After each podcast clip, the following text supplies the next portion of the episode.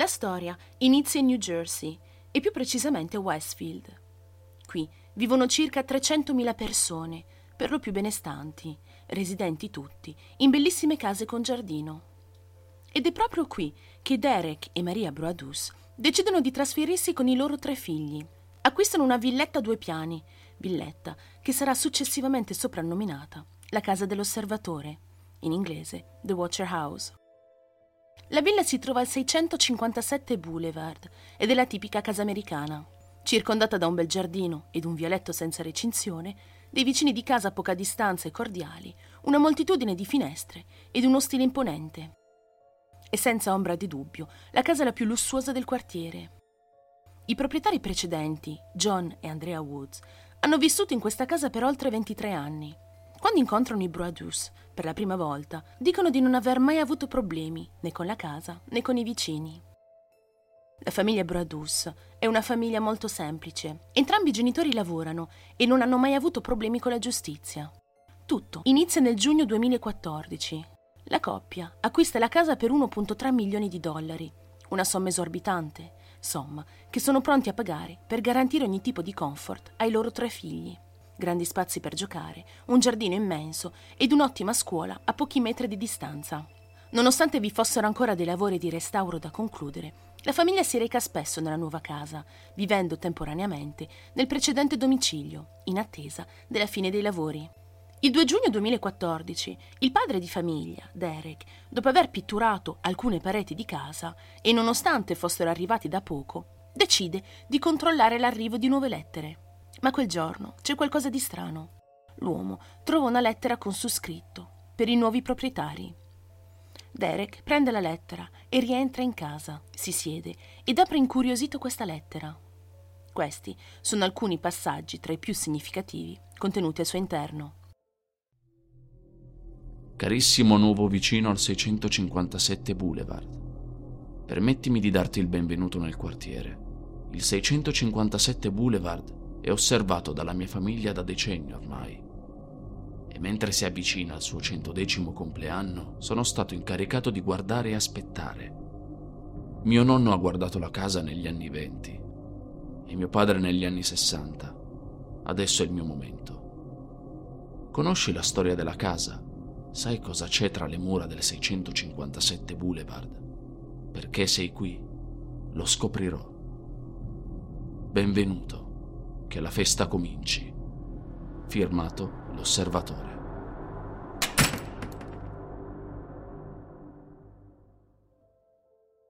Dopo aver letto la lettera, l'uomo chiude tutte le porte a chiave, le finestre e chiama il 911. Derek legge al commissario al telefono quello che l'osservatore ha scritto. Il commissario è sbalordito e perturbato dalla lettera, ma dice a Derek di mantenere la calma e di contattarlo nuovamente se avesse ricevuto un'altra lettera in futuro. Prima ancora che la famiglia si trasferisse definitivamente, questo sconosciuto sa già tutto di loro. In effetti i Bradus non vivono ancora lì Madre e figli si sono recati sui luoghi poche volte e pertanto l'osservatore sa già che in quella casa vivono tre bambini. Derek ritorna nella casa precedente, dove vive ancora, con moglie e figli, e avverte subito la moglie. I due decidono senza esitare di scrivere una email ai precedenti proprietari. Se quello che dice lo stalker corrisponde alla realtà, allora anche i Woods devono aver ricevuto delle lettere da parte dell'osservatore forse dal padre dell'osservatore stesso. Il mattino seguente, Andrea Woods risponde che anche loro hanno ricevuto in passato delle lettere provenienti da questa famiglia di stalker, ma che ciononostante non era mai accaduto nulla. Nell'email i vecchi proprietari di casa parlano di una sola lettera ricevuta, ma presto si scopre che i Woods hanno mentito. Non hanno ricevuto una sola lettera, ma moltissime lettere proprio come molte saranno le lettere che i Broadus riceveranno da questo individuo. Il giorno successivo, Derek e Maria si recano al distretto di polizia. L'osservatore minaccia chiaramente di rapire i bambini.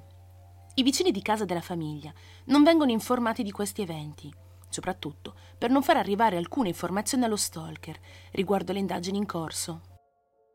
La famiglia, malgrado le lettere di minacce, vende la casa in cui vivono per andare a vivere definitivamente al 657 Boulevard, ed approfittare della nuova e lussuosa casa. Derek annulla un viaggio di affari per restare con la sua famiglia e proteggerla. Durante la prima settimana la famiglia non ha alcun problema o difficoltà, ma a partire dalla seconda settimana di permanenza qualcosa accade. Intorno al 15 giugno la famiglia riceve infatti una seconda lettera da parte dell'osservatore, ben più inquietante della prima. L'individuo nella lettera si vanta di essere a conoscenza di molte cose oramai e di essersi informato molto bene sulla famiglia. Spiega di essere a conoscenza delle date di nascita dei tre figli della coppia, di conoscere i loro soprannomi e continua dicendo che uno di loro avrebbe addirittura portato a casa un cavalletto per dipingere. All'interno della lettera, lo stalker dice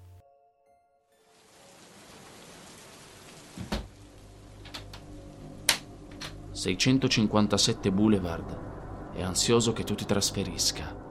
Sono passati anni e anni da quando il sangue giovane ha governato i corridoi della casa. Hai già trovato tutti i segreti che racchiude? Il giovane sangue giocherà nel seminterrato? O hanno troppa paura di andare laggiù da soli?» Avrei molta paura se fossi in loro.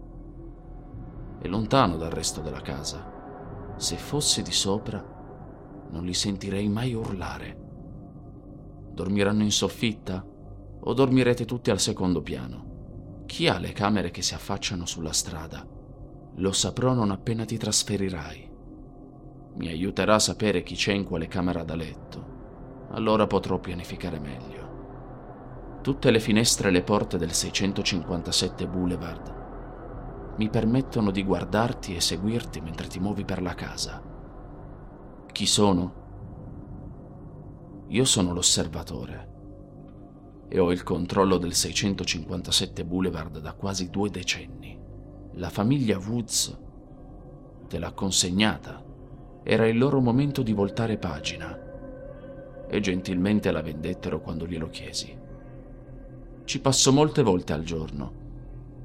657 Boulevard è il mio lavoro, la mia vita, la mia ossessione.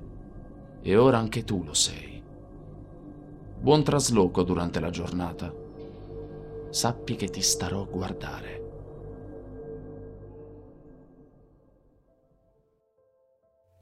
In questa lettera lo stalker è molto più sicuro di sé, molto più minaccioso.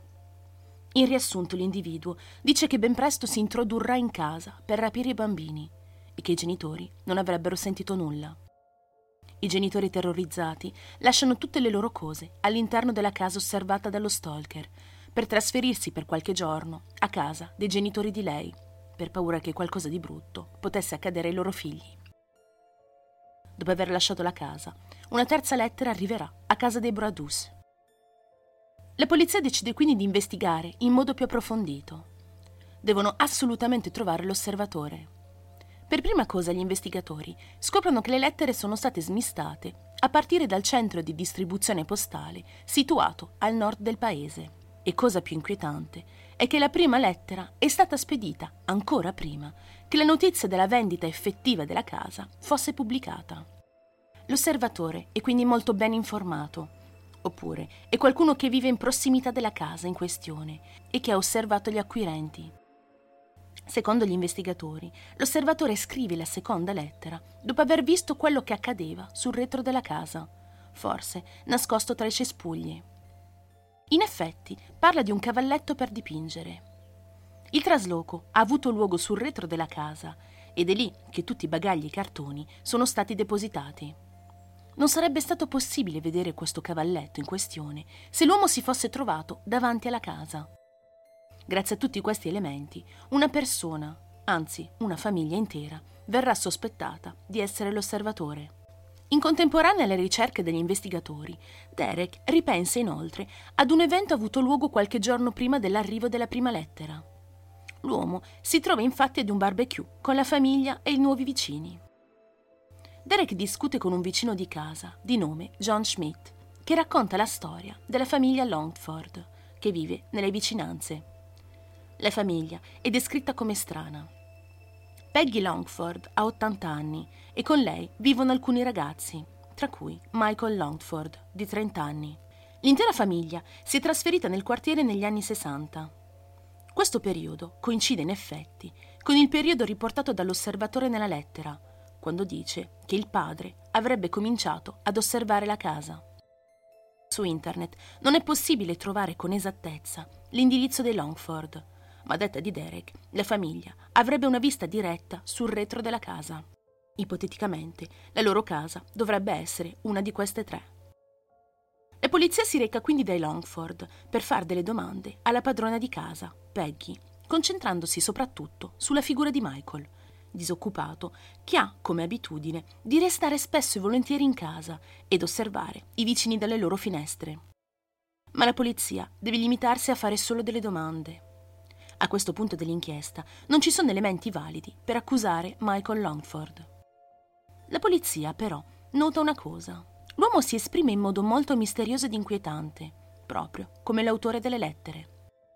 Non avendo altro su cui lavorare, gli inquirenti decidono di lasciare la pista Longford e chiudono il fascicolo osservatore, dicendo che si doveva sicuramente trattare di uno scherzo e che non vi era nulla di inquietante.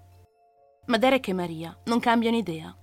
Non vogliono assolutamente trasferirsi in questa nuova casa, fino a quando l'osservatore non verrà identificato e catturato, per non mettere in pericolo i loro tre figli. Decidono quindi di installare delle telecamere di sorveglianza, sia all'interno che all'esterno della casa. Il padre di famiglia passerà delle notti intere al buio, da solo in casa, con un coltello in mano, vicino alle finestre, sperando di osservare l'autore delle lettere. Ma non vedrà mai nulla. I Bradus ingaggiano inoltre dei detective privati ed uno di loro si procurerà una carta del vicinato scrivendo tutte le date di arrivo nel quartiere di tutti i vicini. Ancora una volta, il nome della famiglia Longford sarà la prima della lista, poiché sono i soli ad essere presenti nel quartiere sin dagli anni 60. La polizia di Westfield deciderà allora di riaprire il caso. Michael, il più strano della famiglia, verrà interrogato ancora una volta, ma l'uomo non dirà nulla. I detective privati, grazie alle lettere, cercano di stilare un profilo della persona che avrebbe potuto scrivere queste lettere. Secondo loro, l'autore è un uomo di mezza età o più anziano, colto, arrabbiato, molto attaccato sentimentalmente a questa casa e pronto a tutto per impedire ogni cambiamento al suo interno. Derek pubblica inoltre su internet un annuncio per ingaggiare un militare in pensione per proteggere la casa e la sua famiglia. Dopo aver ricevuto un'ennesima lettera, la famiglia decide di vendere la casa. I Bradus non avevano parlato dell'osservatore e delle lettere ricevute con nessuno dei loro vicini. Quando la casa sarà messa in vendita, però, la notizia dello stalker, in un modo o in un altro, viene pubblicata su tutti i giornali. Ed è nel gennaio 2015, dopo solo sei mesi dall'acquisto, che la casa viene messa in vendita. Tutte le pubblicazioni sulla casa e sull'osservatore intrigheranno molto Baron Chambliss, un detective privato e poliziotto in pensione che sporadicamente si occupa di casi misteriosi come quello del 657 Boulevard. Si offre quindi di aiutare la coppia e sarà proprio lui a scoprire dei nuovi elementi. Anche lui, come molti altri, si concentrerà in un primo tempo sulla famiglia Longford. Scoprirà da dei vicini di casa e dalla sorella stessa di Michael che al fratello, qualche anno prima, gli viene annunciato di essere schizofrenico. La schizofrenia è un grave disturbo mentale in cui le persone interpretano la realtà in modo anormale. Può provocare inoltre una combinazione di allucinazioni ed una deformazione del pensiero e comportamento che possono risultare estremamente disordinati. Tutto questo altera il funzionamento quotidiano e può essere disabilitante per la persona che ne soffre. Questo potrebbe spiegare le azioni dell'osservatore, che dice quasi di avere una missione divina e che deve proteggere a tutti i costi la casa. Michael, inoltre, è conosciuto in tutto il quartiere, poiché adora visitare i cantieri ed osservare i vicini attraverso le loro finestre. Il detective richiederà inoltre ad un laboratorio di far analizzare nuovamente le lettere. A seguito di queste analisi verrà ritrovato in effetti del DNA questo esame non era stato richiesto durante le investigazioni precedenti. Il DNA appartiene ad una donna. Michael viene quindi immediatamente escluso dalla lista dei sospetti. Ma Michael ha delle sorelle, una delle quali è agente immobiliare. Si scoprirà in seguito che proprio questa sorella aveva perso il contratto di vendita della casa in questione, poiché il contratto era stato affidato a qualcun altro all'ultimo momento. La donna perse una grossa opportunità di guadagno e questo, secondo Barron Chamblis, poteva essere un buon movente. Dopo aver analizzato anche il DNA della donna, non vi è una corrispondenza con quello rinvenuto sulle lettere. Decide inoltre di confrontarlo con il DNA della moglie di Derek, Maria, ma anche in questo caso non vi è corrispondenza. Barron affitta una camionetta e decide di accamparsi nei pressi della casa per osservare quello che accadeva la notte davanti ai 657 Boulevard. Una sera, intorno alle tre di notte, vedrà una macchina sostare nei pressi della casa. La persona al suo interno scatta delle foto. L'uomo scrive il numero di immatricolazione e scopre il nome del proprietario del veicolo. Si tratta di una donna che verrà interrogata qualche giorno dopo. La ragazza afferma che il suo compagno, su dei siti di giochi online, era solito farsi chiamare The Watcher, l'osservatore, e che per scherzo, passando davanti alla casa, ha scattato una foto da inviare al compagno. Il ragazzo in questione verrà convocato due volte in commissariato, ma non si presenterà mai per l'interrogatorio. Un esame del DNA viene eseguito anche sui precedenti proprietari di casa, i signori Woods, ma ancora una volta il DNA non corrisponde. I vicini di casa cominciano ad esprimere il loro malcontento, soprattutto perché il valore delle loro abitazioni si sarebbe abbassato drasticamente a seguito degli eventi in corso e la pubblicità negativa sul quartiere. Secondo loro, addirittura, si tratterebbe di un imbroglio orchestrato dalla famiglia Bradus per far aumentare il valore della loro casa. Questa teoria verrà subito abbandonata, anche perché il valore di mercato dell'abitazione era sceso, e di molto moltissimi verranno sospettati di essere l'osservatore. Una donna delle pulizie che ha lavorato all'interno della casa anni prima, un liceale che aveva scritto successivamente una lettera per gioco, ricopiando lo stile dell'osservatore, un uomo di 80 anni che viveva a pochi passi dall'abitazione dei Bradus e che era solito sedersi in giardino con lo sguardo rivolto sul retro della casa, e molti altri ancora. Tutte queste piste non condurranno mai a nulla. Ma l'osservatore si manifesterà ancora. Nel 2016, non riuscendo a sbarazzarsi della casa, Derek e Maria decidono di affittarla. Sul contratto vi è una clausola che dice che se gli affittuari avessero ricevuto più di una lettera di minacce dall'osservatore, avrebbero potuto lasciare la casa senza preavviso. In effetti, nel febbraio 2017, gli affittuari hanno ricevuto una lettera indirizzata alla famiglia Bradus, ancora proprietari della casa.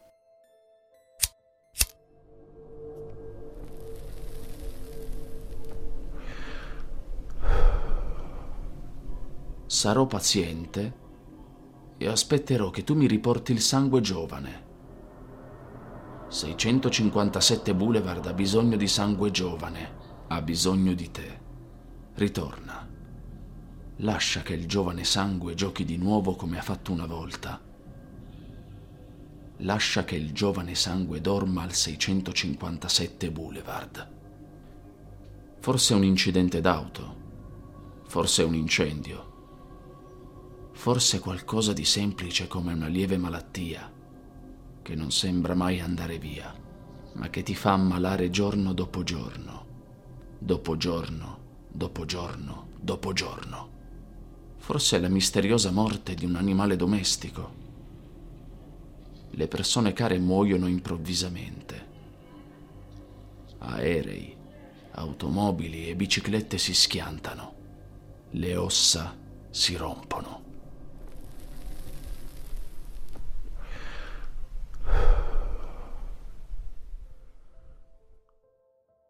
La casa verrà finalmente venduta nel 2019 per 950.000 dollari, facendo perdere 350.000 dollari alla famiglia Bradus.